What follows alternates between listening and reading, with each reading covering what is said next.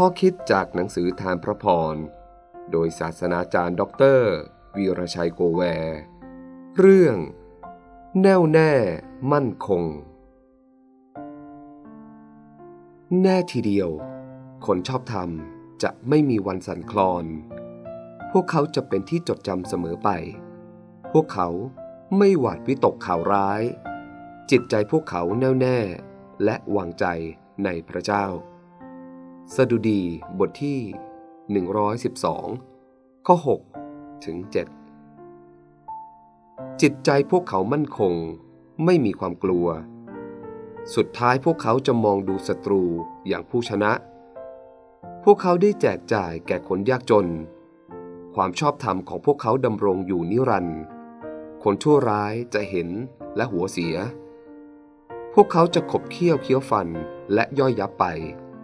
ความปรารถนาของคนชั่วร้ายจะสูญเปล่า สดุดี บทที่ 112 ข้อ 8 ถึง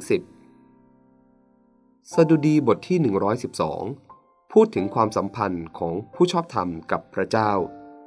พูดถึงความสัมพันธ์ของผู้ชอบธรรมกับพระพร ความมั่งคั่งสมบูรณ์ในทางวัตถุ ความสัมพันธ์กับสถานการณ์ต่างๆ ที่เกิดขึ้น และความสัมพันธ์กับคนชั่วร้าย เราพบความจริงว่า ผู้ชอบธรรมแม้จะมีพระพรจากพระเจ้าหลายประการ แต่ไม่ได้หมายความว่า เขาจะมีชีวิตในโลกนี้ ปราศจากสิ่งไม่ดี หรือสิ่งเลวร้ายเสียเลยสำหรับผู้ชอบธรรมของพระเจ้า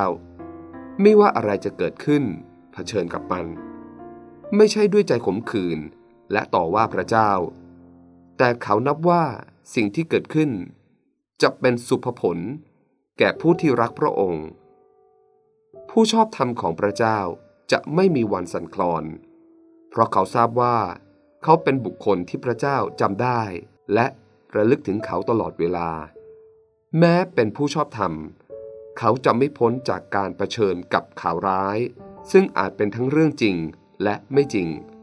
ทำให้เขาตกใจ บางเรื่อง ทำให้เกิดความวิตกกังวล ผมเจอเจอด้วยตนเอง เมื่อไปตรวจร่างกาย ผมพบกับข่าวร้ายว่าเป็นมะเร็งที่ปอด และที่ร้ายกว่านั้น